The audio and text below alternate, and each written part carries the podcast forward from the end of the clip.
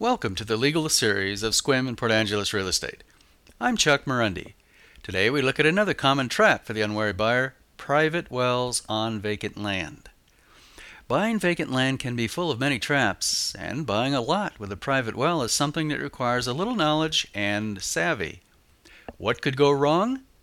The well water flow might be too slow to support a household, and there are some people in this area who had to install a large water storage tank.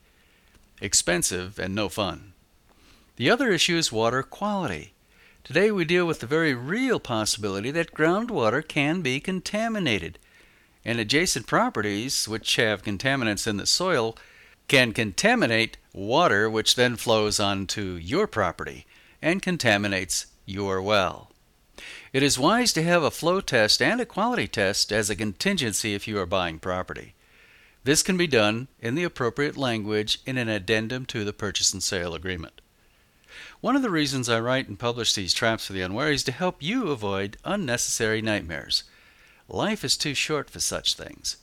If you are buying property, do your due diligence to be sure you don't get caught in this trap for the unwary.